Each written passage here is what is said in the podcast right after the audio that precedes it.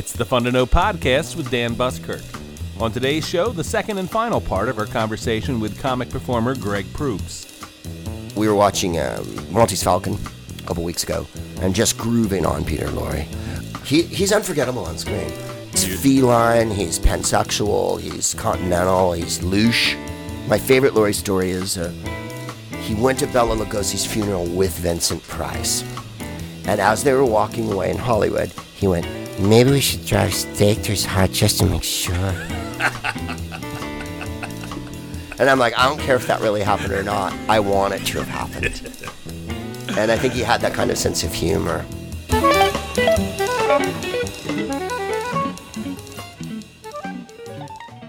Welcome back to the Fun to Know podcast, where we engage in conversation with writers, artists, and musicians of various stripes about their life and work. My name is Dan Buskirk, and I've been kicking around the edges of public radio for 30 odd years, and can currently be heard weekly on a show devoted to jazz music Mondays on WPRB Princeton. I also write regularly about film at phawker.com. That's P H A W K E R.com. The Fun to Know podcast, always with the numeral 2, originates at SoundCloud.com and can be found through iTunes and Stitcher. You can stay updated on new episodes through Fun to Know podcast on Twitter, and you can reach us through the Fun to Know podcast page on Facebook, and it would be heavenly if you could leave a review of the show at iTunes. Now, onward to part two of our interview with stand up and comedic performer Greg Proops. Greg's weekly podcast, The Smartest Man in the World, delivers comedy and political wit by the bushel as he records the show from stages around the globe. Greg also has a monthly spin off podcast, the Greg Proops Film Club, where he hosts and discusses classic film. Discussion of film and classic Hollywood takes up a big part of this week's program, but we also discuss Greg's on running chat shows, feminism and misogyny, family, Udo Kier, silent film, True Jackson VP, and we hear Greg's Jeff Goldblum imitation not once, but twice. Two minor notes. At one point in the conversation, I'm grasping for the title of an early Hollywood film where Peter Lorre plays a killer. The title I was looking for was Stranger on the Third Floor, a 1940 film directed by Boris Ingster, considered to be a proto Hollywood film noir. Later, Greg is cagey about the name of the comedy he is presenting later this month as part of the Turner Classic Movies Film Fest in Hollywood. The film has since been announced. It's the Hepburn and Tracy classic Adam's Rib from 1949, directed by George Cukor, co starring the inimitable Judy Holliday, and written by the great actress and screenwriter Ruth Gordon with her husband Garson Kanin. It's a film that helps reveal that much of what we love about Katharine Hepburn is the way she channels the chatty persona of Ms. Gordon. Greg presents the film Saturday, March 28th, and the show will be taped for a future episode of the Greg Proops Film Club. Let's go to the interview. As with last week's show, we peppered the discussion with a few relevant short clips called from Greg's podcasts. We'll hear one such short clip as we roll into the conversation.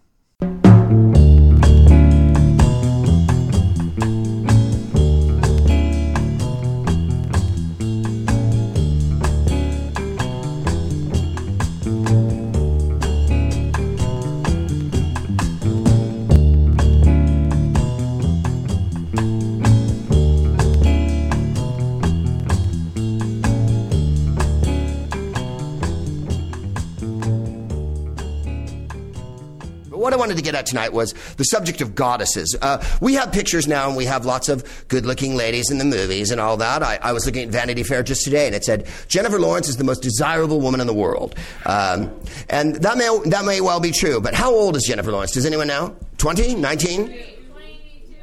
22 or 23. Uh, I, I, that's desirable. She's also would be, if I had a child, she would be right around my child's age. So it's not as desirable to me as it might be. Uh, I think I'm a little more on the Sharon Stone. Uh, uh thank you. Susan Sarandon, uh, Geena Davis tip is where I'm coming from. Thank you very much. I, I, I, can appreciate beauty in young girls. Uh, I think uh, perving on it too hard sends you into a kind of FM shock jock area that I'm not willing to go into. I, I don't want to be, yeah, I don't want to be known as that's all right, honey. You ever sit on something vibrate? It's all right, all right. I don't want to be that guy. I don't want to be that guy. Um, among talking about the things you rage about on your show, uh, one of the, the, elements I, I, really enjoy is your uh, your refreshingly vocal about being a feminist. Well, thank you. and uh, Feminist perv is my new title. Yeah. um, but it really uh, points to a whole other way of looking at the world. We that uh, when you really think of the, the, the problems of the world, everybody agrees that we're facing giant problems with the war and with the the environment and everything. And this is a, a, a world that is run by men, and yet these are never presented as the problems of men. These are presented as the problems of the world. Um, uh, tell me how you, you came into uh, your feminist perspective. Well, my wife had a great deal to do with it. Uh, she kind of hipped me to the jive that uh, uh, things weren't the way they said they were. The other thing is, and I've, I've probably hit this too hard over the years, and my father has no way to defend himself because he's quite dead, uh, much to the betterment of society, by the way. But uh, um, he, uh, he was a screaming misogynist. And uh, the names that he used for women were vile to me as a child. The way he viewed women uh, really never settled with me. Uh, I didn't. I don't hate my mother and and sisters. Uh, he seemed to not feel very strongly about any women. They were. He used terrible pejoratives about women. Anyway, I didn't like it. So that always set me in the other direction. I thought, why are you this violently predisposed to be this kind of misogynistic asshole? I don't get it. Uh, what did women ever do for you? You know, I uh, I met I met his aunt. I my uh, his mother I didn't know because she had a stroke when I was little, and I never really met my grandmother on his side. But his aunt, who was her sister, I did, and uh, she was highly educated and absolutely charming. And I knew her from her 80s till her 90s when she finally passed. She was quite Jewish and lived in New York and went to the opera and wore a fox fur and lived in a little rent controlled apartment. And she told me the first person she voted for was Roosevelt. And I said, Did you see Christopher Plummer play Barrymore on Broadway? And she went, I saw Barrymore. she goes, I was the high school drama critic for my high school paper, and I interviewed Lynn Fontanne. Like she was, you know, so old that her history was fantastic. And I thought, you never told me about this. It was always just, you know, money, money, money. My dad was very, you know, obsessed with money and a misogynist, and it just drove me mad. Uh, and then my wife, like I say, growing up in the Bay Area and living in San Francisco, you're you're in a different atmosphere than you are in uh, Oklahoma or Kentucky. That's all I, I don't know how else to put it. The way women are viewed, the way women were. I was always in comedy, and there were women in our comedy group. Uh, th- and then when I was a stand-up comic, there were women comics, and uh, not as many as men. Now it's getting, you know, now it's much better. But so that's how I kind of came by it. And then it, it occurred to me a few years ago that um, I have to be even more of an advocate than I was. Uh, my stand up was always anti misogynist, but then I found that I said lots of sexist things too. Of course, like we're all racist and we're all sexist and we can't help it. I mean, you know. We, we live in that stew. It's hard for Yeah. that stuff not to get into our subconscious and sometimes Right. come out. Yeah. And so I I decided when the podcast that I was really going to lay down the law and just go like, look, you guys, the problem with the world, as you say, it's the world's not seen as men's problems. The problem with the world is that women's problems don't come first. If they are taken care of first, then everything's alleviated, and nobody believes that, or or peop there's like this huge resistance to that because that's not what fits in with what's going on.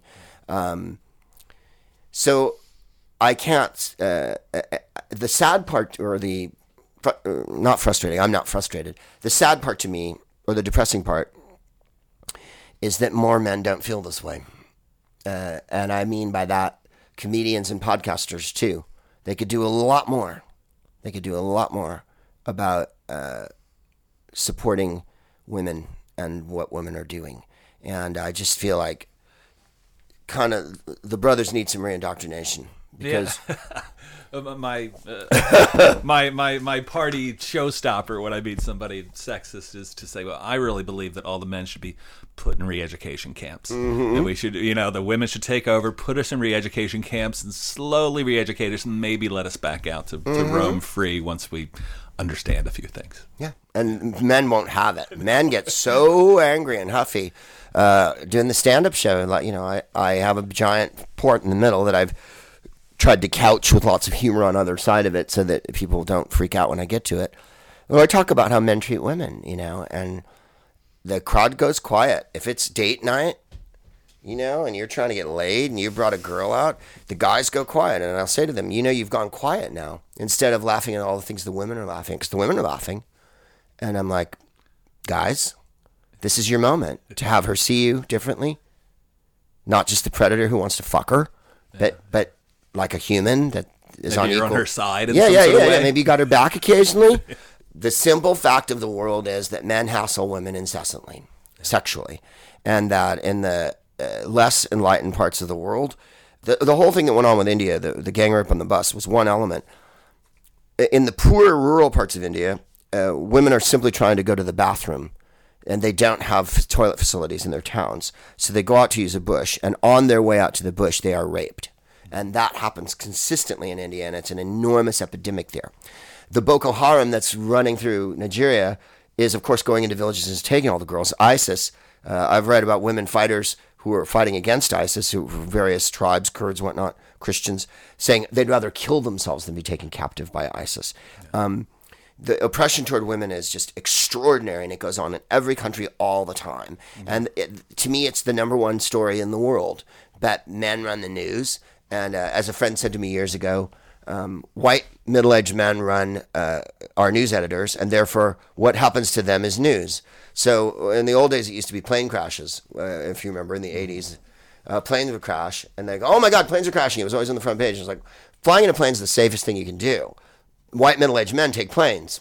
Yeah, therefore, that's an issue. Um, the fact that uh, women are beaten and killed by their boyfriends and husbands consistently, and the, is it the number two cause of death in pregnant women in the United States? Is being killed. Yeah. Murder is the number two cause of death, not, you know, uh, uh, so. Look at the way rape is treated in colleges across the country. Well, That's come up know, recently. And then um, uh, the, the, the young lady who was tra- dragging her mattress around uh, uh, uh, Columbia, they've been trying to impugn her and say that her story was bullshit. And that's always how it goes. And I remember, uh, I won't go into who it was, but uh, when the, the Duke lacrosse team had done their awesome gang rape, I remember a friend of mine was like, totally that fucking lying whore you know, and you're like, really? That's how you perceive it? You don't perceive that women really are victims a lot of the time? Mm, yeah, they lie every once in a while. They're humans. They lie too. We all lie. Um, that's not what women are lying about. Yeah. The issue in this country it is doesn't not, really bring a lot of positive attention to you to make up that lie. it's like voter fraud. The idea that women are lying about being raped and the idea that people are purporting to be voters and somehow getting away with something are complete fallacies. Fallacies. There's no substance to them and no evidence for it whatsoever. The real truth is it's horrible for women if they're assaulted. Who are you to go to? Um, what happened in the military last year was an absolute fucking shocking scandal. And the fact that they didn't do anything when they brought it up and went 30 something thousand unreported rapes in the military. And all they did was shuffle some papers around and they didn't even fire anyone. And it was like the chief of defense Gates and all of them are as culpable as fuck. Uh, and w- moreover, Obama's uh, group of Secret Service guys are the rapiest group of fucking drunken asshole yahoos that ever fucking sat around that office. And they and they finally fired their the chief of the Secret Service. She had to resign. But you remember when they were in South America two years ago and they were refusing to pay hookers and staying up all night, running the hallway. Fucking, they did everything but shoot guns off in the middle of town. Um, isn't it time to revamp? Uh, that's when you fire That's all of them. cleaning. Yeah, Yeah, yeah, yeah, yeah, But I mean, the same thing goes back to you could say anything like uh, uh, Condi- Condoleezza Rice was national security advisor when 9/11 took place, the biggest breach of national security in the history of the country. The Pentagon fucking hit with a plane, uh, uh, uh, uh, terror, giant coordinated terrorist attacked everywhere. They made her Secretary of State. Uh, fire her. Fire her. You were national security advisor. You failed in your job to provide security to the nation. Secret Service, uh, all of you, you're out. You're out. Part of the reason why Carter was so vilified and why the CIA is so powerful now, uh, particularly in the post Reagan years, is Carter fired hundreds of agents who were corrupt, who were taking money. Uh, and from the Golden Triangle, uh, there was Edwin Wilson who was selling secrets to Libya at the time and whatnot. And they used to jail CIA agents or fire them. Uh, and that was too much for the intelligence community. They didn't want to be cleaned out. They didn't want an internal review. They want to be able to do whatever they want whenever they want to, which is assassination, murder, black ops, all that shit. And once there's that air of impunity to any any crime, uh, it's it's a cancer that really just takes over. Uh, yeah. So I talk about women a lot on the show. Uh, Congress has 100 women in it. That's not even half the Congress. Uh, there's 25 women senators, or 20, 20 to 25, I think, 25. Uh, that's uh, puny, puny. Uh, we haven't had a woman president. Um, the good news is we've had women secretaries of state. Uh, I think Obama is um, a terrible feminist. I, I, I think his heart's in the right place sometimes, and he certainly talks the talk, but he never walks the walk. And I think Michelle, um, I don't know anything about their personal relationship.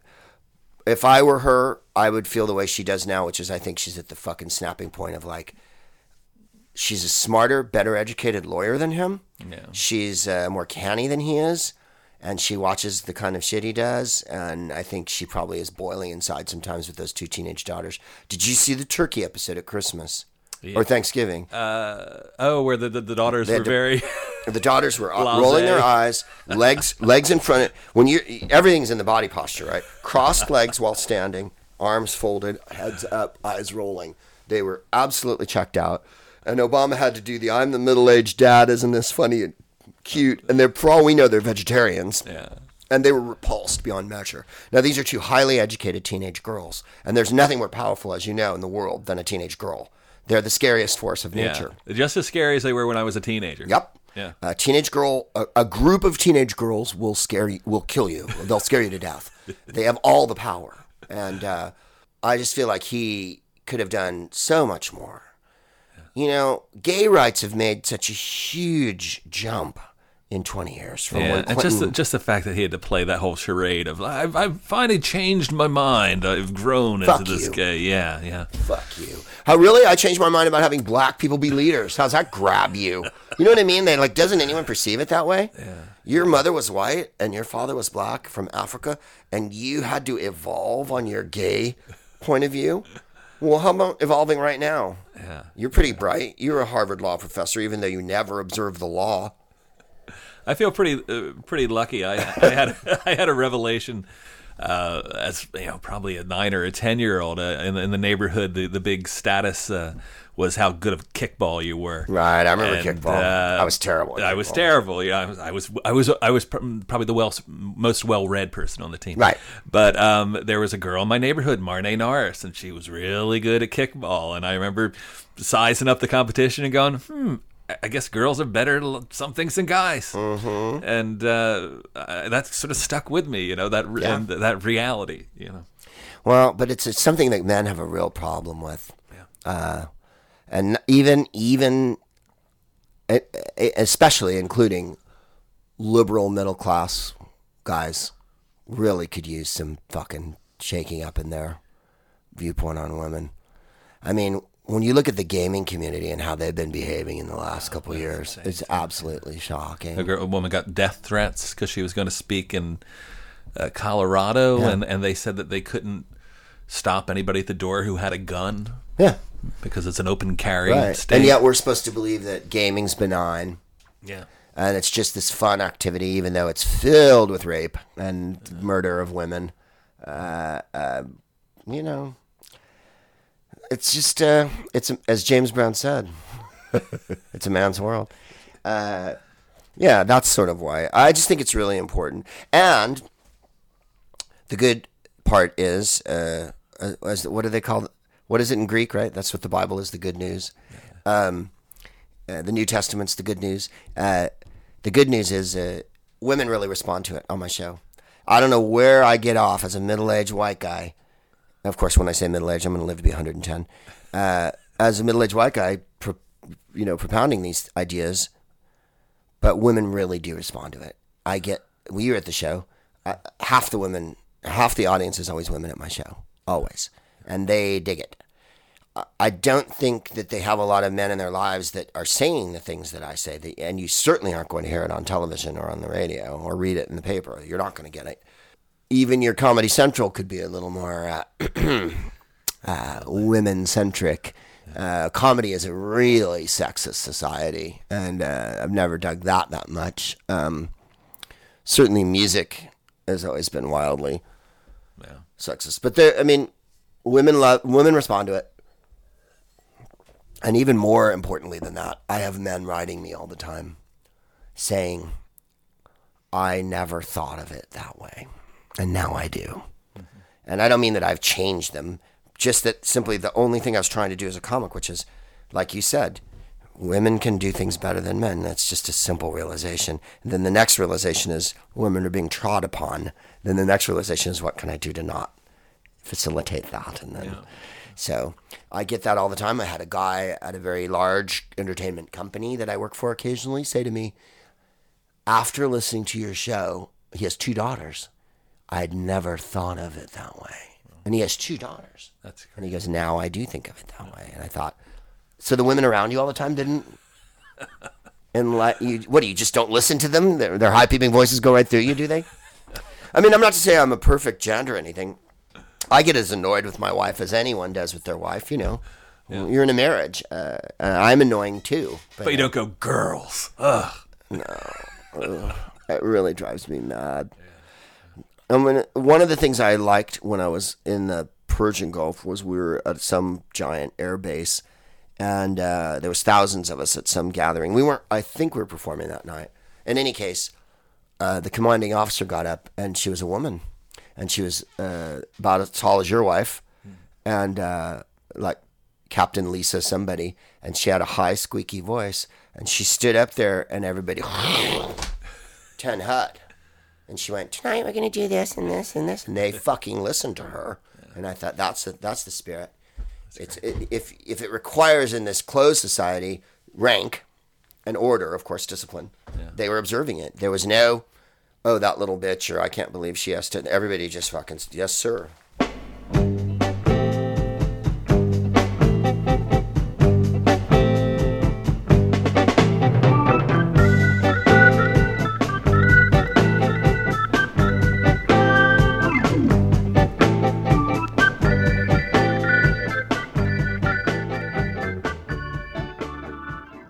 Fucking Casablanca was on the other night. Holy shit. You despise me, don't you? I suppose if I gave it any thought, I would. Fuck yeah. I mean, honestly. I know Green Lantern 14 is going to be awesome. You're just being a dick, Greg. I know. I watch a lot of black and white movies. That's why, though. I mean, you know, we have this discussion at home a lot. You can probably imagine. My wife and I sitting around throwing Leonard Maltin at each other. And she insists that Citizen Kane isn't the great American film, and I agree. I concur. Um, Casablanca is really Citizen Kane. The difference is, and this is why, Casablanca is entertaining and clips along at a breakneck pace. Citizen Kane is a marvelous film and has lots of insight and is well made and beautifully cast and uh, uh, unforgettably shot. The shots are what you remember, which uh, would speak to why it's not the greatest movie of all time. If you're remembering shots, then you're not. I mean, yes, I quote my favorite quote and the one I always quote is, "Any fool can make money if that's all they set their mind to." Right? Because uh, that's what I always think about when people go, "Well, they're rich." well, hoo ha for you. Uh, if all you think about is making money, then well, good for fucking you. Get through the gates of heaven with the camel and the needle and all that. Uh, but Citizen Kane's not funny. There's two or three laughs in it, and they're dire. And then there's lots of parts where friends betray each other, and, and horrible uh, marriages that go nowhere with no love in them, and shit like that. And Kane is ultimately not a figure that you even admire, but rather, strangely from a distance, fucking feel shitty about. Uh, whereas in Casablanca, Humphrey Bogart couldn't be more self-pitying and alcoholic. And when, when he's waiting for her in the fine, so she shows up at the fucking bar, then he's getting drunk and the piano player comes in and goes, let's go, let's go, let's get drunk. And he goes, no, she's coming, I know she's coming. And at one point he's so fucking drunk he knocks his glass over and booze goes everywhere. And the piano player picks it up and at that moment she walks in and she's silhouetted in white in the fucking door with a giant hat on. And that's when you go, this movie's more entertaining than Citizen Kane, talking about stealing elections and corrupt politicians and fucking sleds that lead to oblique childhood memories that aren't explanatory in any way. Let me get this straight. You were happy before the age of seven when you played in the snow when Agnes Moore had ignored you, and that's the best moment of your life, or something? Whereas Casablanca's pretty fucking clear. He's a self-loathing alcoholic who's fought on the side of the Spanish in the Civil War, uh, on the side of the commies, and he always fought for the losing side. And they go, "Well, you always fought for the losing. The winning side would have paid better." And he was like, "Well, I'm a bad businessman." And then what does he say? Uh, uh, uh, uh, why did you come to Casablanca? I came for the waters. Waters? There's no waters in Casablanca. I was misinformed. There's really never been a better line in a movie. There's no waters in Casablanca. It's a desert. I was misinformed.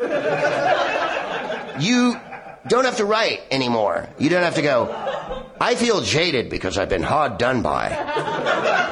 My life experience has led me to this point where I want to drink every night and never have any stable relationships. I don't feel very good about myself.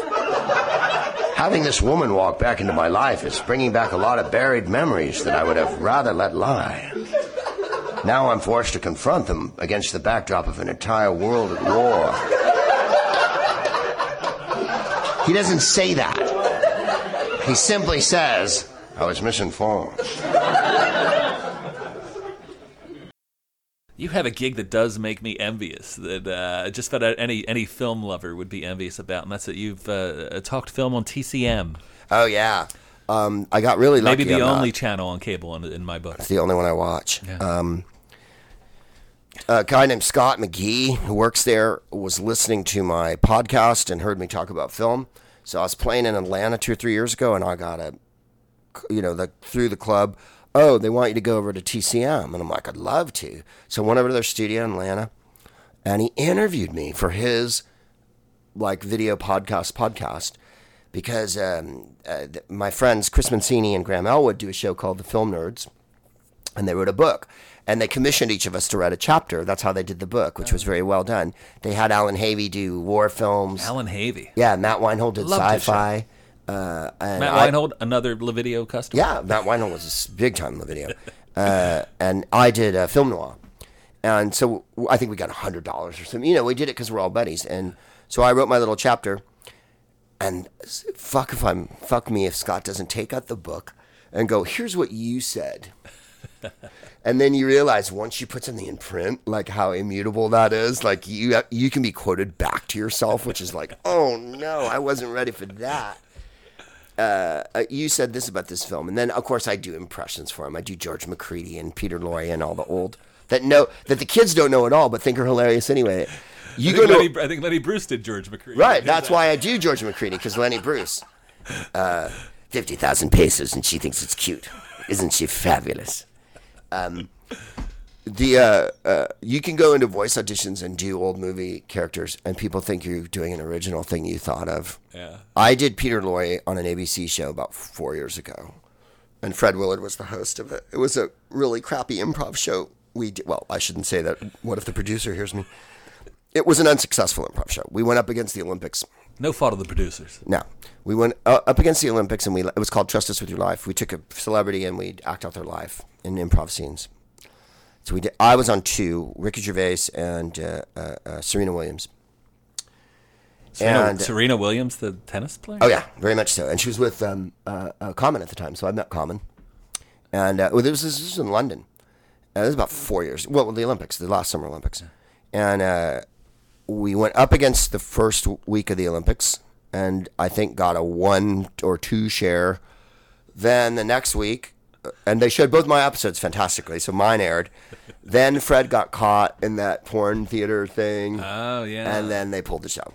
And then their reason was, well, we pulled it because you're not doing very well. But it was obvious that the Fred thing, and, and of course I wrote Fred, and you know he didn't. It didn't really go down the way they said it did. But in any case, on the show I went, "You don't like me, do you?" or something like that.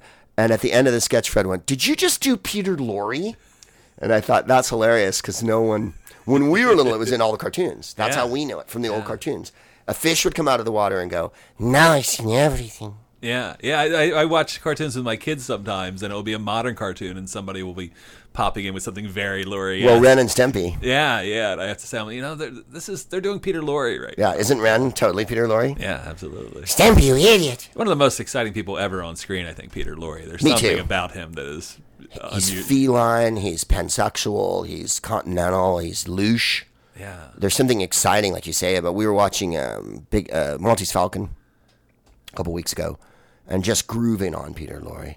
And he goes through the gamut of emotions. Uh, When the the, the gig is up and the, and the the Falcon's not real, he goes, "You idiot! You ruined everything!" And then he falls into his chair and lights a cigarette. You know, like he. And he's clearly kind of gay in that one. like he's Bogart even makes a nod. Yeah, yeah. You're hurting me. Yeah, yeah. He smells of lavender, and he's got his hair brilliantined and everything. And it turns out it was he didn't. He took some horrible medicine that made him that fat. It wasn't his own doing. He was quite ill, and he only died at sixty. Um. So there's the two periods. There's the really thin. Well, there's three. Obviously, the UFA. The real squirrely. Yeah, and then he came to America and he, they had to teach him English. So the first role he did in English, he learned phonetically, and then he learned English quite well, obviously. Then by Casablanca, him and Greenstreet are in eight, seven or eight movies together. Yeah, they were a pair. They yeah. wouldn't quit teaming them because everybody loved them because they're so brilliant together. Yeah, yeah. There's something, and Green, I don't think Greenstreet started acting in the films till he was 60. He was a stage actor and had run a rubber plantation. Lorre escaped from Germany and had made all those, made M with Fritz Lang and whatnot. And then um, my favorite Lorre story is uh, he went to Bela Lugosi's funeral with Vincent Price. And as they were walking away in Hollywood, he went, Maybe we should drive stake through his heart just to make sure. and I'm like, I don't care if that really happened or not. I want it to have happened. And I think he had that kind of sense of humor. Yeah. Yeah, he was in uh, what they often refer to as one of the first film noirs that has uh, the incredible dream sequence in it. Am I going to be able to remember this title? I don't know. He's the killer in it. Dr. Mabuse or something? No, no, it's it's an American film, American one. and uh, I can't know. he's the killer. And there's a scene at the end where he's leaving. Uh, he's walking uh, with with the woman, and and and she realizes that he's the killer. And uh, it's uh, for somebody who can seem so humorous. Boy, he can be chilling as. Uh, Can he just? yeah, yeah. He, he's unforgettable on screen.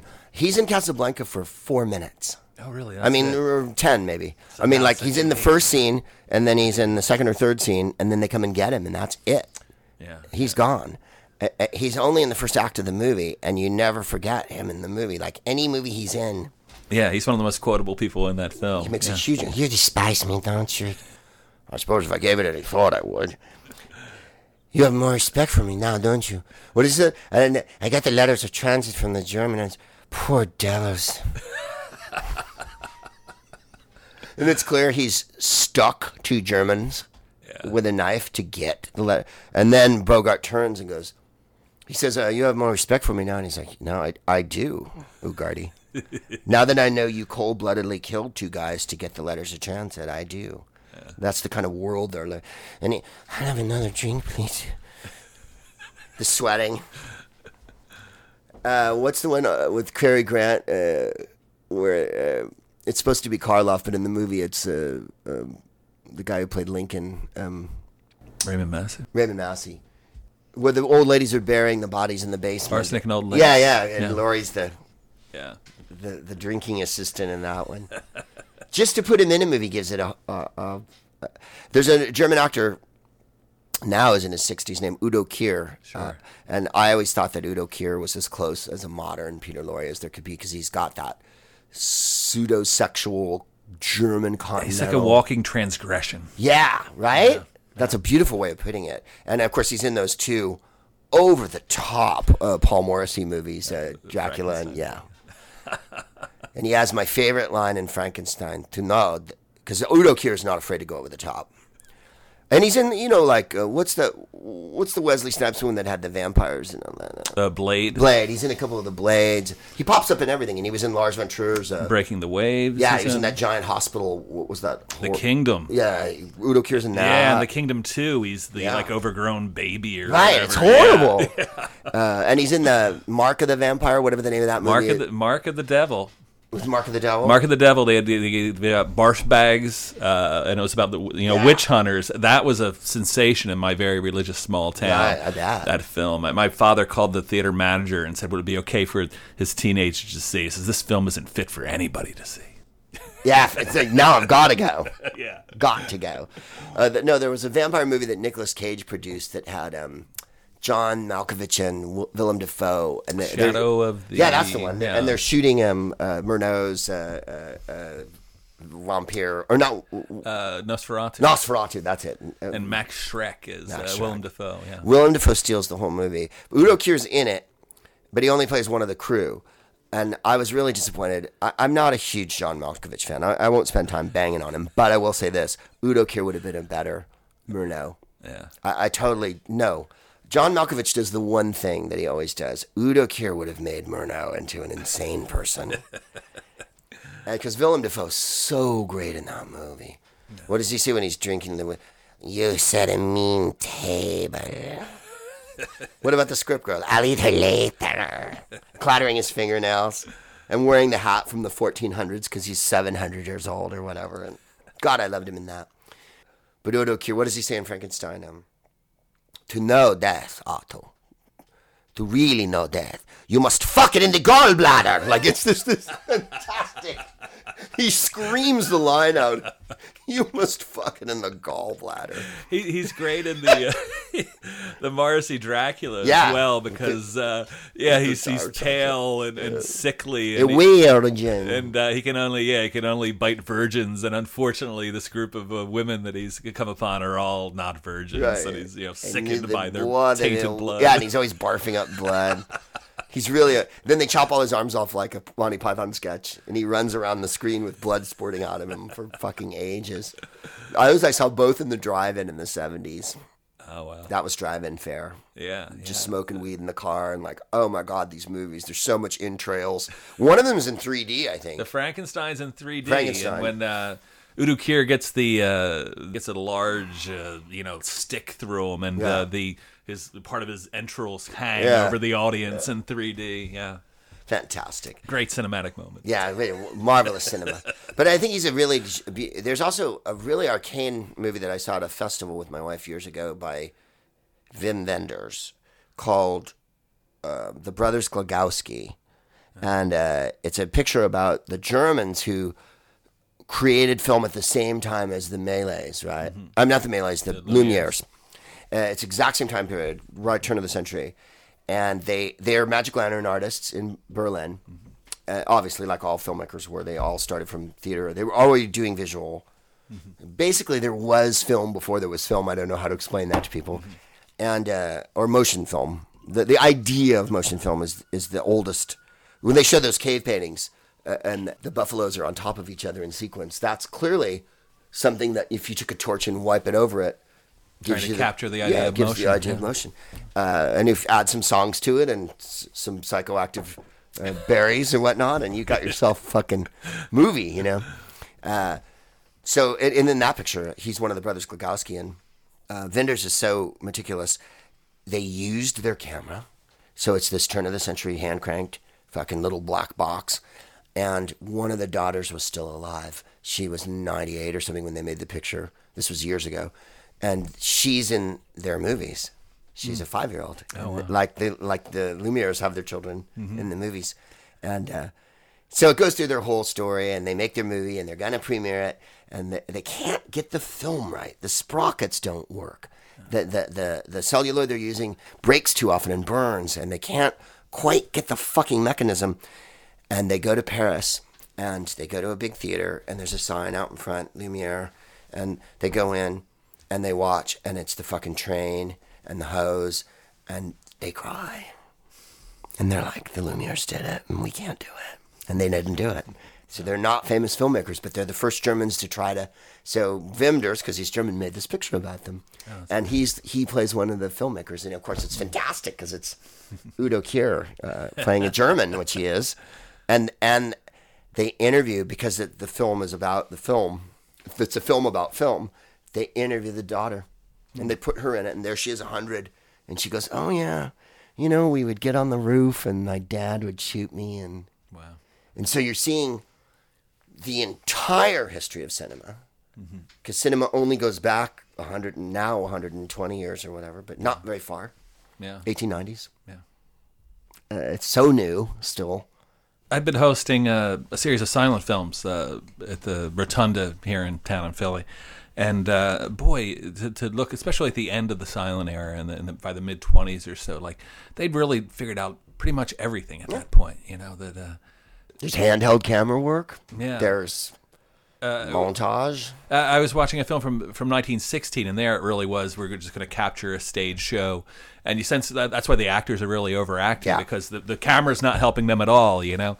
But by by the time I was watching this film, Wild Oranges, uh, you could uh, really see where the camera became this expressive instrument. That was the the, the big revelation, and and from then it, it looked the, the film's directed like a film, any film from from the next 40 Oh years. yeah. Well, look at all the Germans. I mean, uh, uh, now who made Caligari? I'm I'm blanking. Uh, Murnau? Is it Murnau? No, no, it's not Murnau. No, it's not. Uh, that one is, has those hand painted sets and the real surrealistic viewpoint, and then Yeah, Uh, uh, Dreyer and Murnau are just so unbelievably creative. Yeah. Uh, Sunrise has been a long time favorite Sunrise, of mine yeah. from Murnau. Yeah. was the w- w- the casket in Nosferatu when it runs down the road and jumps into the carriage, Yeah. and that's still scary. And also the thing that people don't people don't like silent films because they think they don't like black and white films because they think they don't like old things because they don't relate to whatever it is. Whereas we look at it like it's a fascinating look at almost a documentary of what life's like. Then this is you're looking at pre World War One world a- and it's that imaginative and it's that extrapolated and like you say it's that modern uh, people want the same things silent films are never black and white sometimes they're black and white Yeah. they're brown they're red they're blue they're green Yeah, a lot of tinting. they're tinted to death Yeah. and they shift the tent for the mood they shift the tent the music the music and everything supporting it and you know it's, it's hard uh, it's a bitter pill trying to get people to swallow old movies but it's an even bitterer pill to get them to swallow silent films because they're so like i don't want to watch it it doesn't have talking You know what's funny is I, I teach. Uh, I occasionally teach uh, kids, uh, middle school kids, and uh, the the silent films are the ones I show are almost always go over. Um, uh, Sherlock Jr. from from Buster Keaton or the Kid Right. from Chaplin. There is that first five minutes where they sort of try to get acclimated, but then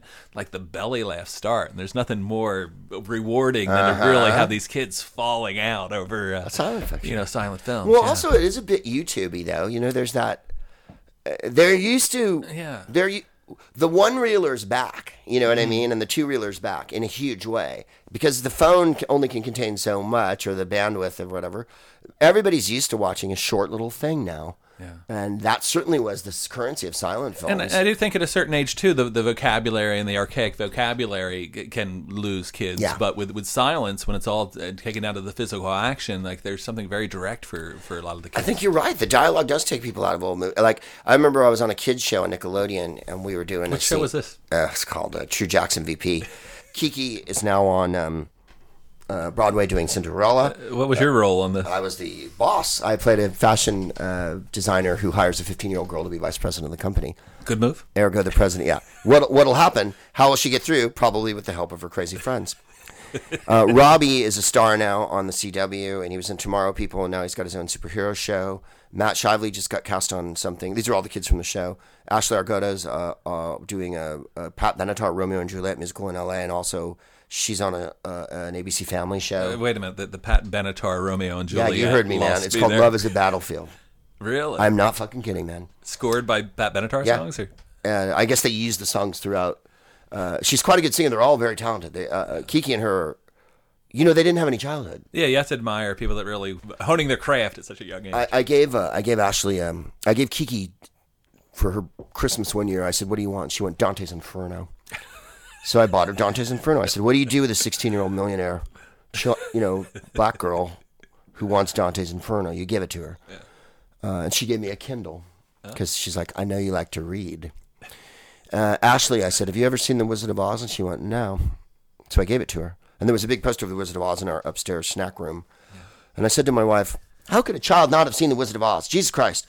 And she goes, Greg, you were having a childhood when you were a child. She was rehearsing. Because she started in The Lion King when she was probably seven, six. Wow. So, you know, that's their life. But we were doing a scene, and it was in a castle. It was a very funny, you know, a guy had kidnapped us and taken us to a castle in France and shit. Of course, we're on the soundstage, Paramount, soundstage 26, where Danny Thomas shoot Make Room for Daddy. And uh, stage 25 was the Lucy show and Cheers. They called it the Lucky Stage. We were on those two stages, so it was really fun.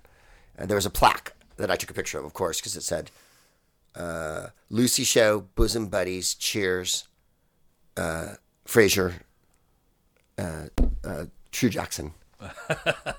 and um, so, uh, and the stage was ice cold, by the way, like the air conditioning. And I, I, one of the old hands on the set, I said, like he was in the 70s, why is this set so cold? And he's like, Kelsey did a lot of coke, man. so he's a little sweaty. Keep that temperature pretty arctic in there. Um, we were doing the scene and we are on 26, which was so spooked that we actually uh, we burnt sage. We burnt sage to uh, uh, expunge the evil spirits from stage 26. Anyways, uh, to make a long story short, we're doing the scene, and I started doing it like it was a 40s movie. Say, we've got to find a way out of here. Uh, uh, that, that's a great idea. That's swell. And I remember Keke, who's probably 16 or 17 at the time, went, Why did people talk that way? you know, like they knew what I was doing. Uh-huh. They'd never really seen any old movies, they'd never seen Jurassic Park. But remember, they weren't born when it came out. Like yeah. to us, it's you were 100 when it came out. To them, that because I would do Richard Attenborough and like I would do impressions, the crew would laugh and they would be like, "What the fuck are you doing?" The only one that they knew was um, Jack Nicholson. Oh, really? They knew Michael Caine and Jack Nicholson. Michael Caine's Alfred. Hmm. Yeah, I remember talking to kids. Uh, Bill Murray, blank stare. They didn't know who Bill Murray was. Bill who? Did not know who he was. Not know. Yeah. And I'd do Jerry Lewis, and the crew would laugh, and they'd be like, "Who are you doing? What is that? Why does everyone think that's funny?" Uh, but I remember she said, "Why do they talk that way?" And I went, "It was a style." Yeah. I go, "People did talk that way. They used that slang, but the emphatic delivery was an absolutely an American movie style. Uh, there was a way to be in a movie, and the way was to you really heightened your emotions and you brought everything up. And then by the 50s, we go the other way, and then yeah, there yeah. still exists. There's still Charlton Heston and all the stodgy, yeah. you know, fantastic actors. But then it went more James Deany, Marlon Brando, Montgomery Clifty, and yeah. then by the 60s, it's now it's churning and terse, and now it's you know, Clint Eastwood and Steve McQueen or don't even want to talk. You know, it's it keeps evolving. You know, because I think the way people act in movies now is completely corny. Oh yeah, yeah, terrible. Like you could see these fucking rom coms and shit, and their acting's bloody awful. And and when you're in the midst of it, it's it's hard to see exactly the stylistics that are at, at play. Yeah. But you know, go go ahead ten or twenty years, and you and you realize the certain stylistic quirks of each each era style. Right. And part of loving movies to me was sort of like being able to crack the code on each mm-hmm. era and, and and understand what the style was about and how how it worked. You know. I mean, I think the golden age has a lot to give, you know. So uh, I've got to work for Turner. Uh, I did the I did some promos for them for their pirate movies, which was great fun. Uh, then uh, I showed. Uh, they've had me not show, but like host uh, at their festival. Did you pick the film? No, or? sadly, this year I did. I can't tell you what the film is. They've asked me not to. Suffice to say, it's a black and white comedy. Oh, it's the live festival right yeah. in LA. Yeah. yeah, they do it. A black and white comedy. So hmm. Last year they had. Um, uh, well, we've gone a couple times, and it's just my wife can't get enough of it. Uh, last year we met Kim Novak, we met George Chakiris. I mean, I'd met him before, and anyway, I, I hosted the first year uh, Road to Utopia, and then last year Bachelor Mother. So it just means coming out and talking about the picture for about five minutes. And of course, some of the people in the crowd are wildly resentful. Who the fuck are you? you know, who the fuck are you? And um, other people are like, oh, it's you. Well, you're funny, so go up there. So, you know, I try to be light about it. And a Bachelor Mother's a wonderful picture and very female empowerment. You know, I have to admit, you caught me with that. Well, one. It's, it's Bachelor a, Mother. It's, she, it's uh, Ginger Rogers, who I think is the most underrated star. Oh yeah, she's funnier than Katharine Hepburn. She's a, as good an actress as Barbara Stanwyck. She's sexier than uh, whoever you can think of. She doesn't ham it up, uh, and she can dance like the very devil, and uh, is a great comedian. In any case, uh, Stage Door, which has all those girls in it, Ginger Rogers steals that movie from everybody. She's from Medford, Oregon, and was a straight up Republican. And uh, her mother protected her, and she didn't get raped by studio heads. And her mother actually protected other girls in Hollywood. If you watch Taylor Negron's story about Lucy when Taylor passed, it went around the interweb. It's an amazing story he tells about going to a class, and Lucy came to the class and said girls would arrive at Union Station and guys would pick them up, and then they'd be violated and mistreated, and that Ginger Rogers' mother made it her fucking goal to keep these girls from being hurt because Lucy was mistreated horribly and violated and is telling these stories in acting class with a cigarette. And Taylor's like, you know, losing his shit because it's fucking Lucy, right? And she, well, you'd come into Union Station and you'd get raped by one of the fucking, stu-, you know, like real honest stuff. This is the 30s. And of course, Lucy's a t- complete contemporary of all those actresses. She, Yeah. Katharine Hepburn, everybody. She's from the 30s. Anyway, in this movie, uh, she works in a department store and someone gives her a baby, like a baby's left, and it sort of gets shoved onto her, like it's left on a church doorstep, and she picks it up, and they immediately think it's hers, right? They do all the supposi- you know, the presumption that she's a bad girl and had a baby. And David Niven runs the department store and is one of his great nitwit clueless rich guy characters, right? So he's, oh, oh yes, well, I'll help you. very attractive. And so he plays a nit, and uh, he makes all the presumptions about her, and they come to learn to love. And now she's sitting there, like, every night at home with the fucking baby, right? And looking at it, like, God damn it, I had a life, you know? I'm, I'm a 30 year old New York girl working it, and now I've got this fucking baby. So she learns to love the baby. Her and Niven fall in love.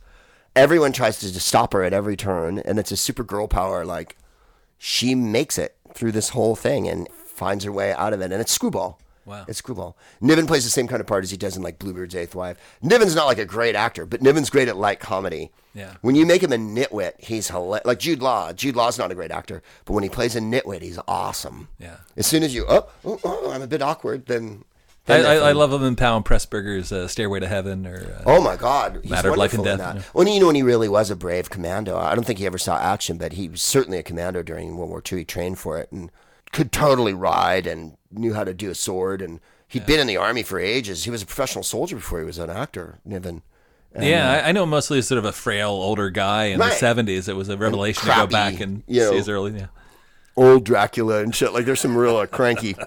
I don't think he ever turned down a fucking paycheck. yeah, yeah. He liked to travel. but no, he's the he's the real deal. Powell and Pressburger are. We were, we were at the Cine family the other night showing uh, Serpico, which Jennifer That's picked, right. Yeah, and uh, she picks most of your features. yeah, she she does. But I let her because I, you know, women. Uh, she and uh, they showed a preview for um, uh, uh, Tales of Hoffmann and I lost my shit. And about uh, two scenes into it, I went, "Is this Tales of Hoffmann?" And then, of course, it came up and it's Tales of Hoffmann, and I was just like, I can't think of another directing team, or even a director. Maybe, maybe uh, Melville or uh, Kubrick. Not one inch of the screen is left to chance. If there's a shot and there's painting in it, or a set, or an actor, or a costume, that's there for a reason. They picked it.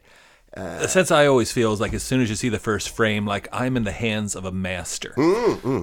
I think Black Narcissus might be one of the greatest movies ever made. Like it's just a shocking. How did they even come up with the premise of the movie?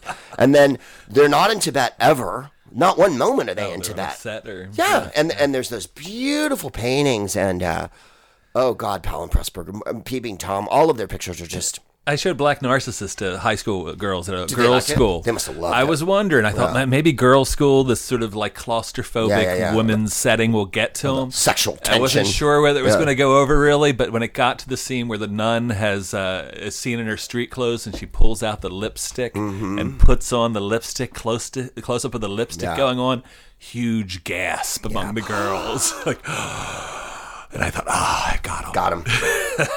it's a powerful movie. Yeah, yeah. It's a really powerful movie. Um, but I love that meticulousness. It's sloppy film. Well, it can be fun too, but For me, think- I sort of realized that they- they came from the same place that, that Hitchcock did. Mm-hmm. you know, uh, that that he was not a, alone a master coming out of British film. There were other people there that were. you yeah. know, But British film doesn't get the, yeah, yeah. Mm-hmm. And then later there's the the '60s directors who aren't as meticulous, I think. But uh, I mean, I, I include Kubrick in it, but I don't think Kubrick has any of the heart. the the black and white David Lean films, I think, are also. Uh, I love David Lean.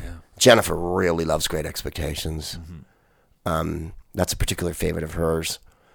And what's the other one with the? Oh, and that is the one with John Mills where he goes to London to make his way. And Alec Guinness is in it. And There's Oliver, uh, Oliver Twist. I I mean, I Lawrence Arabia is one of my favorite movies, and I don't think a woman has any dialogue in it. I don't think a woman speaks in it. Yeah, yeah. Not one line. I think that might be right. And they, you hear Arab women go "La, la, la, la," on the hills a few times, but there, I don't think a woman has a line in that movie. I think that's the first film I saw in 70 millimeter, and I remember in the first half an hour just being distracted at like being able to see sand on people's face, grain mm-hmm. by grain, and everything. The, the amount of detail was breathtaking. Just It's an extraordinary. What did it take? Two, three years.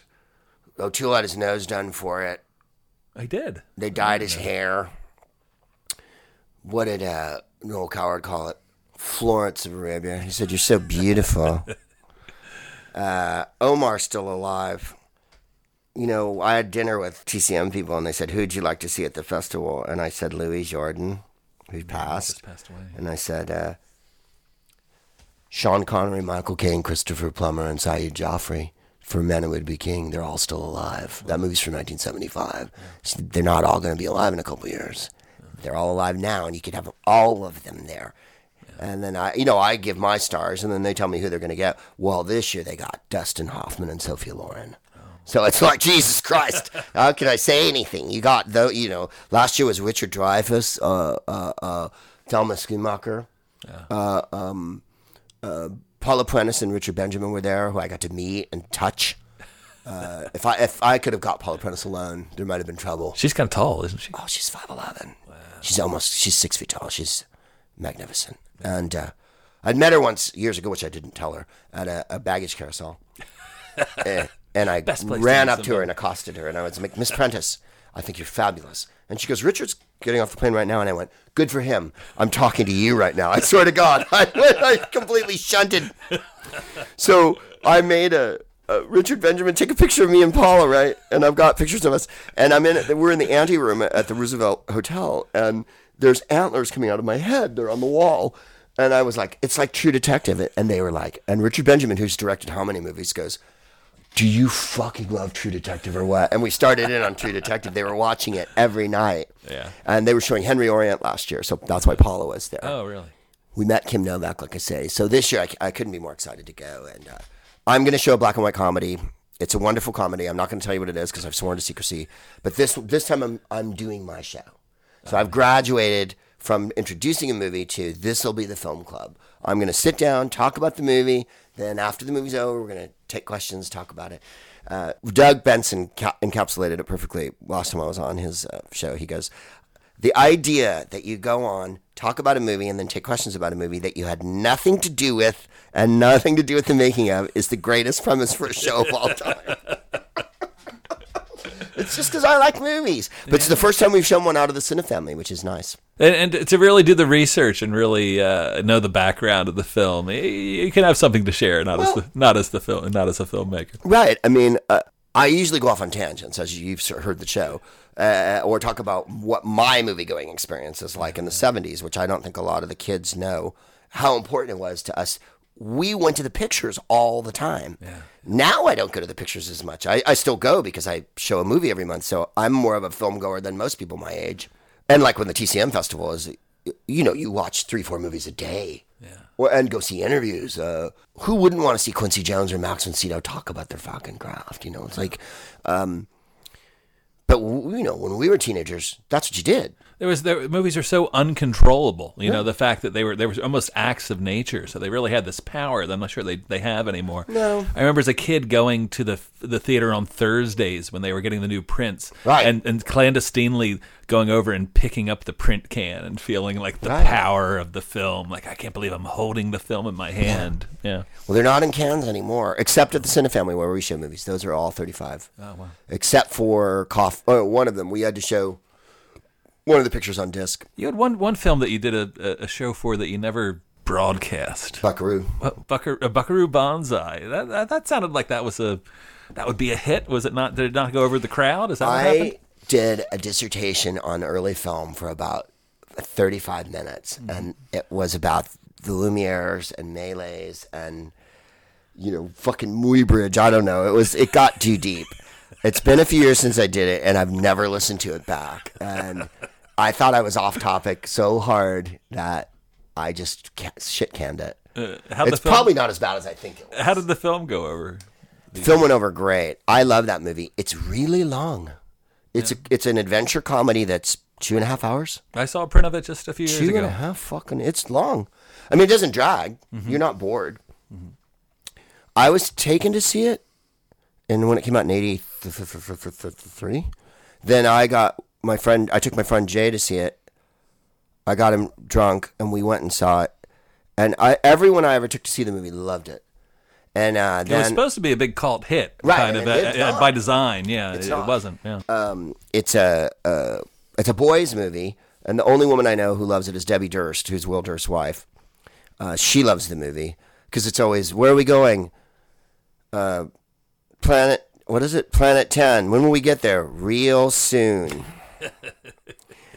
I I always remember they side. What's a watermelon doing in here? Yeah, and they all, they just and they got their guns out and they stop, and it's just a visual gag. There's no reason for it.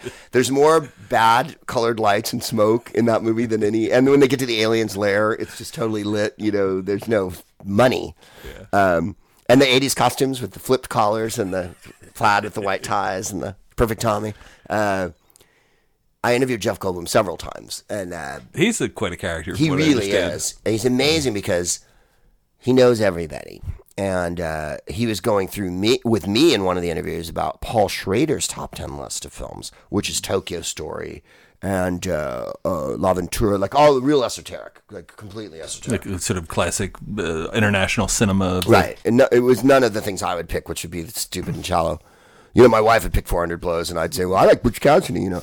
Um, and, uh, but I, the first interview I did with him in New York mm, 10 years ago, it was just a live chat show.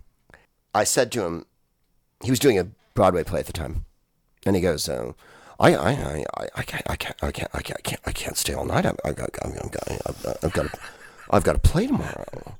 And I said, the play's at night. I go, what do you got a paper route? And he went, Greg Proops. Craig, Craig, you're so funny. You're so funny, Greg Proops. Uh, which I wish I'd had on a clip. The two greatest moments of my life are, like, I wish it was my answering on my answer phone. Uh, I met Geraldine Chaplin at Edinburgh like 10 years ago. Uh, Schickel, uh, Richard Schickel had done a brilliant documentary on Chaplin, and Sydney and Geraldine were there. And uh, I interviewed her on my chat show in Edinburgh. And uh, He's an elegant woman. really, uh, you know, whip thin dancer, you know, total, and uh, with her makeup uh, like rouge on the cheeks, and then two red dots on the inside of her eyes. Really strange, like what we used to do for, you know, like basically stage makeup, you know. So I interviewed her about a bunch of things, and I said about your father's predilection for young girls, and she goes. Father loved beauty. it was like he liked 15 year old Scooch, is what he liked. Don't you just love Chaplin so much somehow? You, I do. My wife Yeah. hates Chaplin. yeah, I, I, I, if there's if there's anybody in the world, I would almost make an excuse for you know Right. uh, running Like a after a fifteen year old pederast. like well Chaplin, a child at heart. Well, to, for to his credit, he married them. Uh, but uh, yeah, uh, no, he's.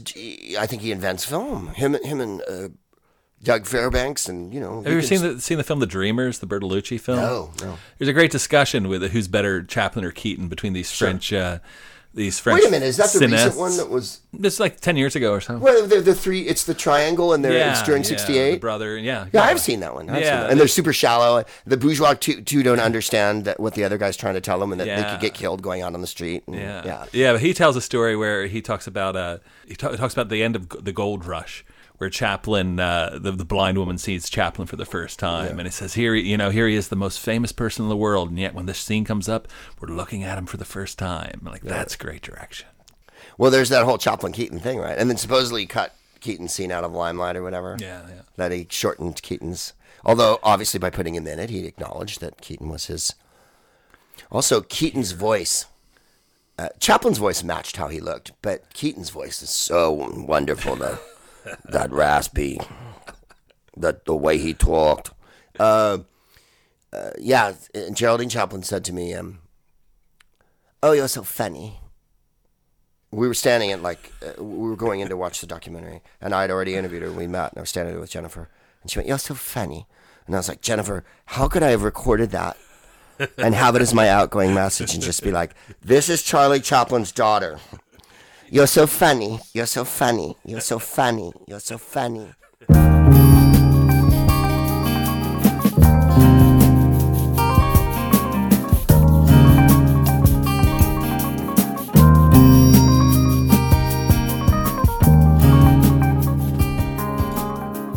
He's probably Australia's foremost Aboriginal dancer, as well as a man who's been honored with every conceivable. A, fellow did a painting of him several years ago, and he won the equivalent of the Turner Prize. The Turner Prize is the prize for best work of art in a year. How come we don't have that in America, Greg? I love Jesus! Um, because we let fucking Rick Santorum run for president in our country. That's why we don't have it. Because George fucking Bush was president for eight fucking years, and so was George Herbert Walker fucking Bush was president, and Ronald Reagan was president for eight years. That's why we don't have the fucking best work of art as a famous thing that's on TV and talked about in the newspaper, like they do in countries like Australia, which by the way isn't the most sophisticated place you'll ever fucking go in your life. Or England, when they have the Turner Prize in England, they show it on television, and you get in a cab the next day or getting on a bus, and the cab driver goes, "Did you see that fucking piece that won?" right? In America, what the fuck is our dialogue about? I mean, honestly, pep it up a little, bitches. Let's go. We have to do it. You realize we have to do it. Obama's not going to do it, by the way. Obama's never going to go, art is important because people give you money to support banks that make art. Yeah. You recently on the on your podcast ran a talk show that you did that seemed to be a, a one off, which I just loved. You had Tony Visconti on and uh, Mart Crowley from uh, Yeah. the playwright of the Boys in the Band. Um, there were uh, spots open for talk show hosts recently. Uh, have you uh, ever thought of uh, putting? Oh, they're never going to put me on as a talk show host. I'm too old. But the that one, I used to do a talk show in L.A. and I did a talk show in Edinburgh. I, I've done a chat show off and on for like 20 years in San Francisco.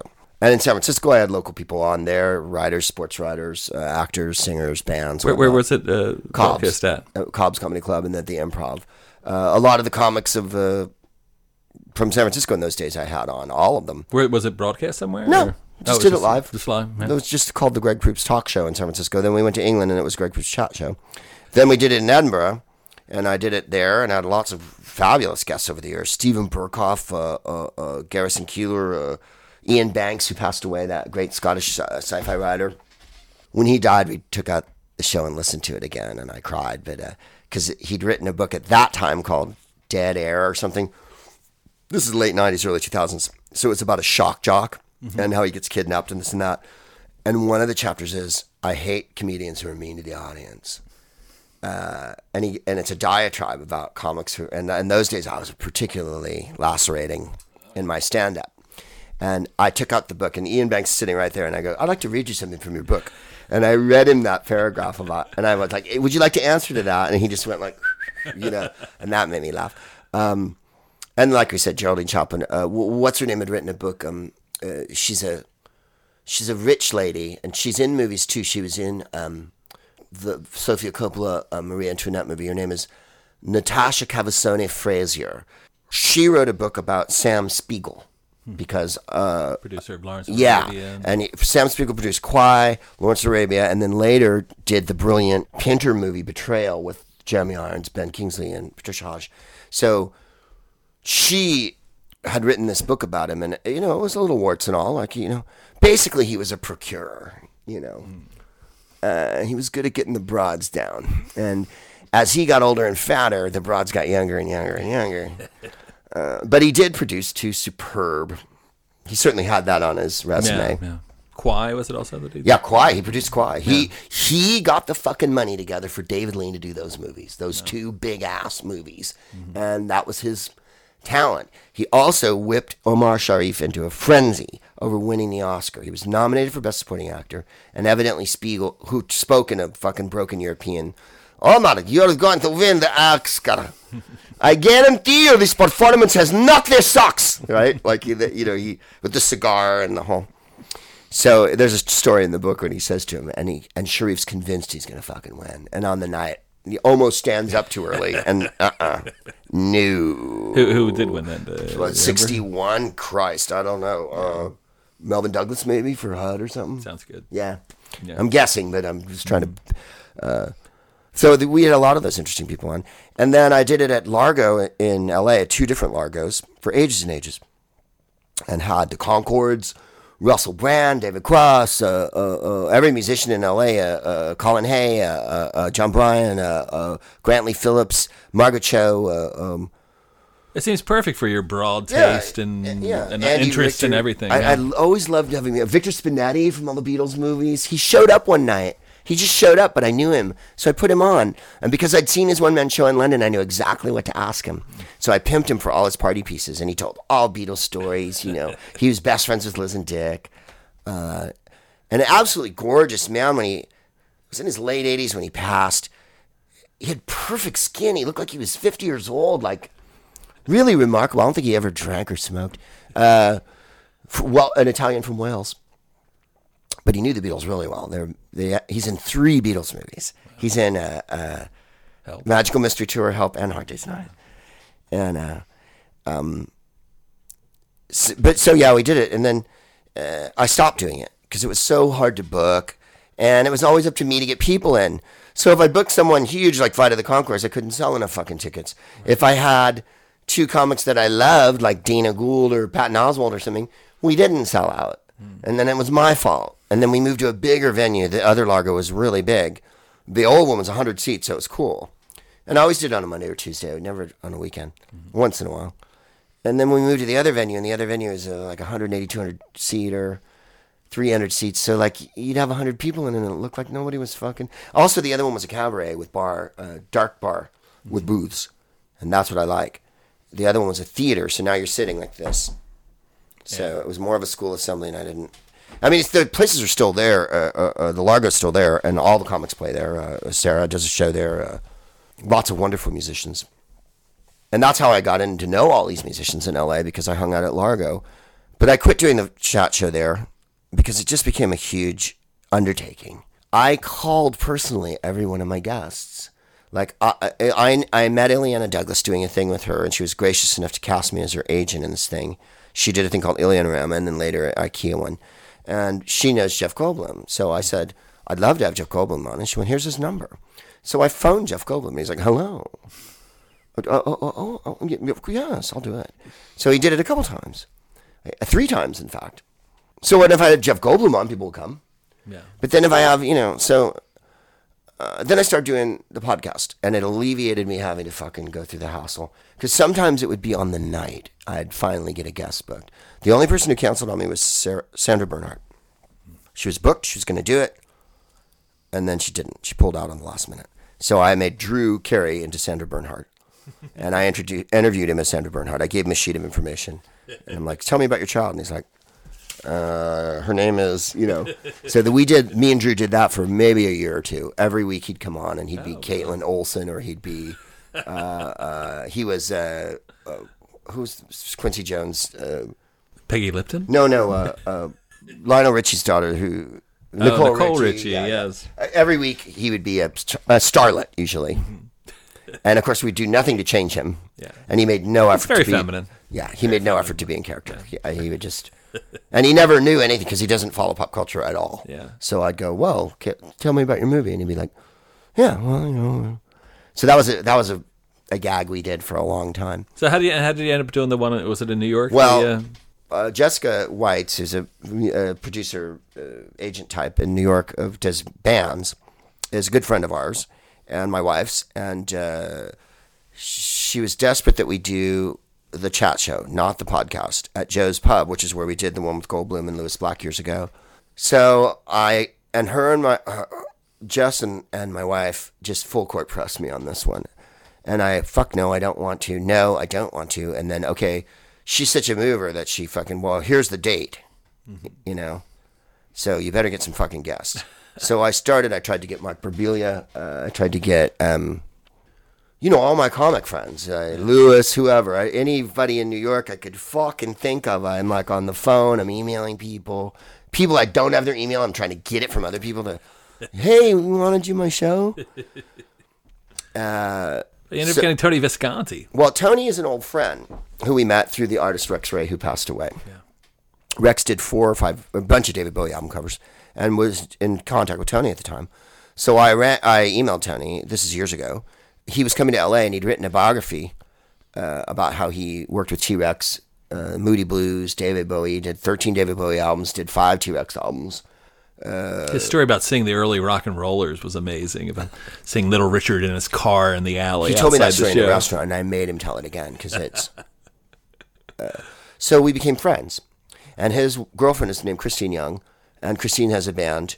Uh, well, it's a two-hander, but they're a band called the Orphans, and uh, she does kind of punchy new wave, uh, almost uh, Pere Ubu dissonant, you know, little screechy, real loud. And uh, she did a Ferguson show a couple months ago, six seven months ago, and Dave Grohl and Pat Smear sat in with her. Oh wow. And I know Dave because I know Fee Waybill from the Tubes, and he introduced me to Dave. And so there is, you know, I love knowing all these musicians. They're so nice. And so Tony, I asked him to do the show, and I don't think he understood. I think he thought I wanted him to come down and watch the show. So he showed up on the night, and he's like, "Am I on the guest list?" I'm like, "You are the guest." And then, if you remember, I got him on stage, and he goes, "So, would you like me to tell amusing stories about the famous people I've known?" And I went, "That's precisely the idea." I didn't have you on for my health. I had you on because you can tell first person David Bowie T Rex stories. And he met Little Richard when he was a teenager. And uh, Mart, we got to know through Lauretta, who we knew through Largo. Lauretta Feldman was Marty's widow and was very good friends with us. She was very good friends with Mart Crowley. And when she passed, uh, Jennifer emailed Mart Crowley, and then they struck up a relationship. And now we see Mark when we're in New York, and he's you know eighty. Uh, and of that old, really? He wrote The Boys in the Band, which is the first that kicks it all off for gay uh, theater. Uh, then after him comes Larry Kramer and uh, uh, uh, um, uh, the one Tony um, Kushner. You know all the famous. Yeah, he tells a story about trying to, to get the uh, scripted. I think Ed, Edward Albee f- through uh, Natalie Wood. He was Natalie Wood's assistant and best friend No. for ages. And she she she sort of wrote off the play as this just sounds like an evening at Fire Island or Right, something. right, right. Just a bunch of bitchy queens in a room. Uh, he was best buddies with her, and much to her credit, he's from Mississippi, and she was making a picture down there with uh, Kazan, um, maybe um, Splendor in the Grass. Splendor. And so uh, I think he tells the story on the show. Uh, he worked with Kazan as a PA.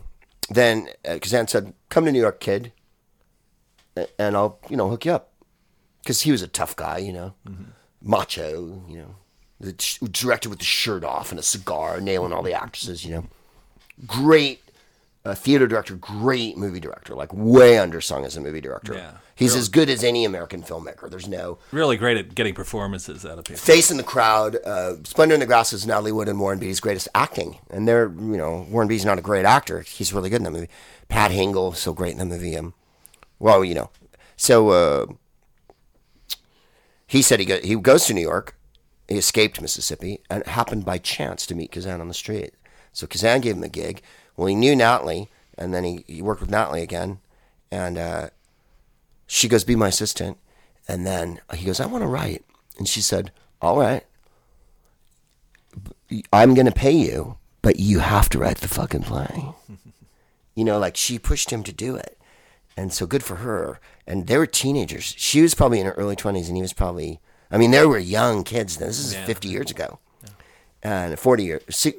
Yeah, 50 years. God, 60 years ago. And uh, so that's how he. So we met him, and he's a he's a lovable guy, and he's completely compliments.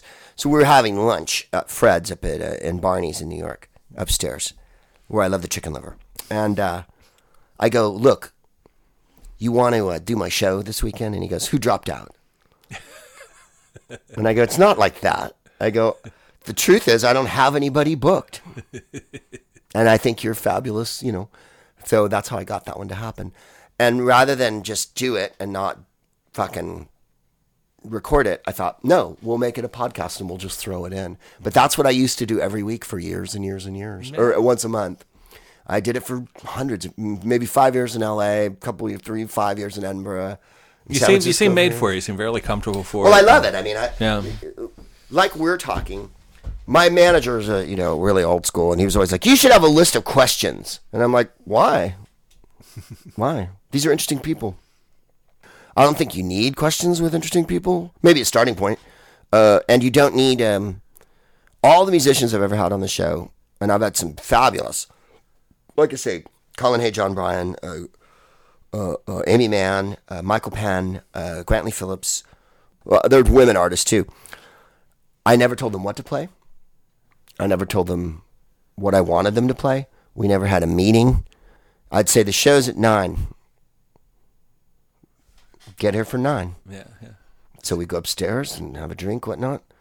And then, okay, here's so and so. Here's Amy Mann. And she come out and sing a song. I don't think you have to tell musicians they're motivated. you don't have to tell them what to do. Yeah. Jon Brion did the show for years. Jon Brion scored uh, movies. He's a brilliant producer. He produced Graduation Day with Kanye West. He produced uh, Fiona Apple's albums. Like he's just a genius. Never once did we confer on what we were going to do. We didn't have to. When you're working with a genius, why the fuck would I tell Jon Brion what to do? Uh, Fee came in and sang uh, "This Town," which is a Lee, Lee Hazlewood number from the '60s. You know that one? Yeah. And it was a Sinatra Tubes number. Yeah, the Tubes uh, did it on uh, one of their underselling albums, if they had an overselling album. Uh, and it's a kind of a groovy, you know, this town is a riot town, right? It's like a kind of a Sinatra And uh, we went up to Jon's apartment, and Fee had brought a CD, and um, he played it twice, maybe. It's a three minute song. And John went, okay. They didn't do a run through, they didn't rehearse the song. He just learned the changes. On the night, and- he learned it by hearing it yeah. on the night, Fee gets up and I go, here's Fee Waybill with Jon Brion. Fee gets up and John had deconstructed the fucker and played playing the chords inverted, swung it so hard and they knocked it out and the place was like, wow, that was great. and then uh, one night I got Fiona Apple and Fee Waybill get up and do a song called When I Get High, I Get Low, an old uh, standard that I didn't know for Tin Pan Alley.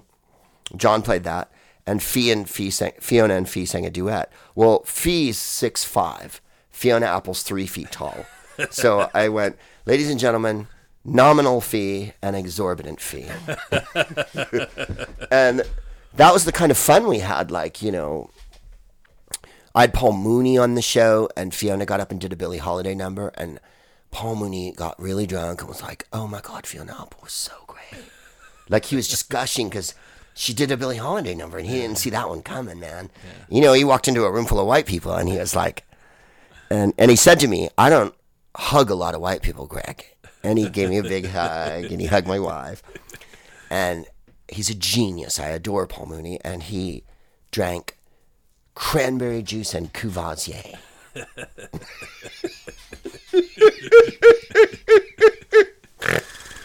I should think about going. I we're having so much fun. I want to talk all night, but I Yeah, I got to be at the club in a couple hours, and I got to eat dinner. Oh, thank you so much for coming out. Uh, Yeah. It's it's uh, it's been a pleasure to, to sit and speak with you. Thanks again. Of course. Thank you, Dan.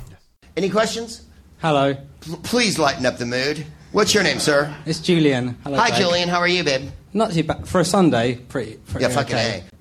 I love all of your poopcasts, but like every time we get to your boring preachy part, as much as I fucking love it, I always feel like really down because like you kind of like are basically saying like every, all of us are fucked, which is awesome, which is awesome because I love the way you do all of it. But what I would wonder is like if we kind of managed to have some sort of coup and made you president of the world, we could do it. I'm sure we could all do it. I was just wondering like what you would do, maybe just on your first day or in general, like what would you do? Kind of help us because we're all kind Abortion, of free and on demand. Uh, health care for everyone. I would strip the defense departments of all their money and make them. Uh, uh, uh, they, they, would have enough to be whatever we require to fucking have. Um, blah, blah, blah, blah, blah. Because they're always, oh, we have to defend our country and we have. What if what if people invade us and shit? No one's fucking invading anyone. Maybe you've noticed no one has any fucking money anywhere around the world. Um, I think that a lot of the money that's spent wasted on, on things. By the way, food is wasted more than anything else in the world. Food just fucking goes everywhere all the time. That's something we could concentrate on. Instead of just mass consumerism every second of the fucking day. But aren't you rich, Greg? Not really. Like, I mean, let me put it this way. I've said it before on the show, and I don't mean to be a dickwad about it. My mother was a waitress and my father was a bartender. I come from a lower middle class, blue collar family, but you act all fancy and use big words and wear a suit and shit like that. As I've said on the show, I aspire to abortion free and on demand, equal rights for women, legislation that says women and children will receive safety and protection under the law, and then law enforcement that actually enforces that. I would go through all the courts in the world and remove all of the fucking judges who are living in the 19th century. And uh, I would take all the money that's wasted. Uh, first of all, I would tax the corporations desperately. And I don't care if they all fucking move to Botswana. Uh, you know what I'm saying? I don't care if they all move to Antarctica and force the penguins into bondage. Corporations have to pay their fair share. I would make the rule of law the rule of law when a giant corporation deals drugs and deals guns and deals money, they have to be dealt with summarily and given punitive fines that hurt them. Corporations that fuck people over, like British Petroleum in the United States when they spilled all the oil in the Gulf uh, near New Orleans, they should no longer be allowed to conduct business in the United States and fined and go to court. That would be the first thing I would do. Um, and, and then like that. Then there would be medical di- marijuana dispensaries everywhere. I would also make education and healthcare the main priority for everyone. I think that young people get fucked over more than anyone else in the world. When we're talking about the poor, the poor are women and children. That's what the fucking poor are.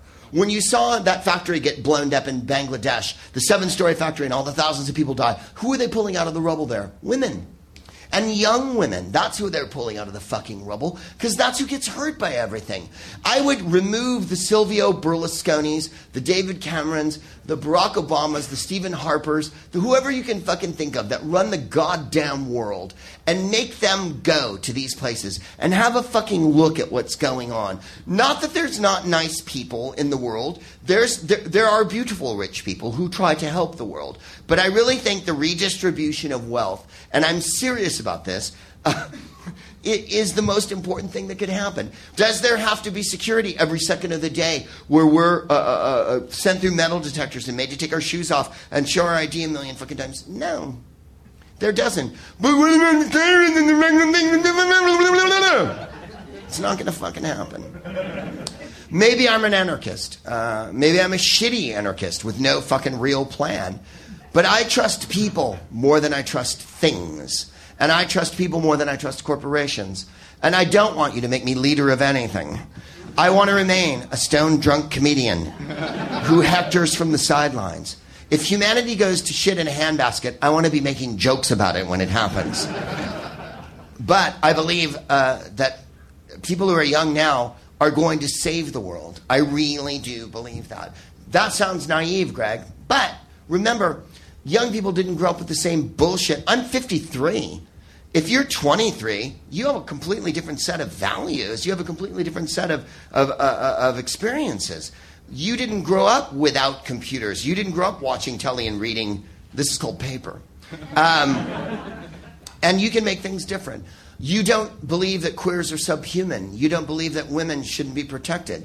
You don't believe a lot of different things that my crappy generation still holds true, that the shitty fucking generation that went before us fucking imbued in us and shit like that. We're getting over the World War II generation. We're devolving from the boomer generation. And I believe that the generation now is going to make everything good. I'm hoping. I won't live to see it, but god damn it, I hope there's a giant purple hula hoop around the world and not a fucking space station with weapons in it uh, in 30 years' time. Does that make any sense? One, two, three, four. That's it for this episode of the Fun to Know podcast. That's Fun to Know podcast, always with a numeral two. You can check out past episodes at SoundCloud, iTunes, and Stitcher. Leave feedback at the Fun to Know Facebook page. Thanks once again to the gracious Mr. Proops.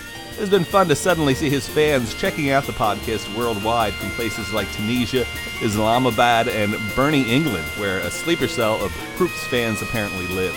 Check back in two weeks when we're expecting to post an interview with bassist extraordinaire Jamaaladeen Tacuma and perhaps a special return guest. That will be next time on the Fun to Know podcast.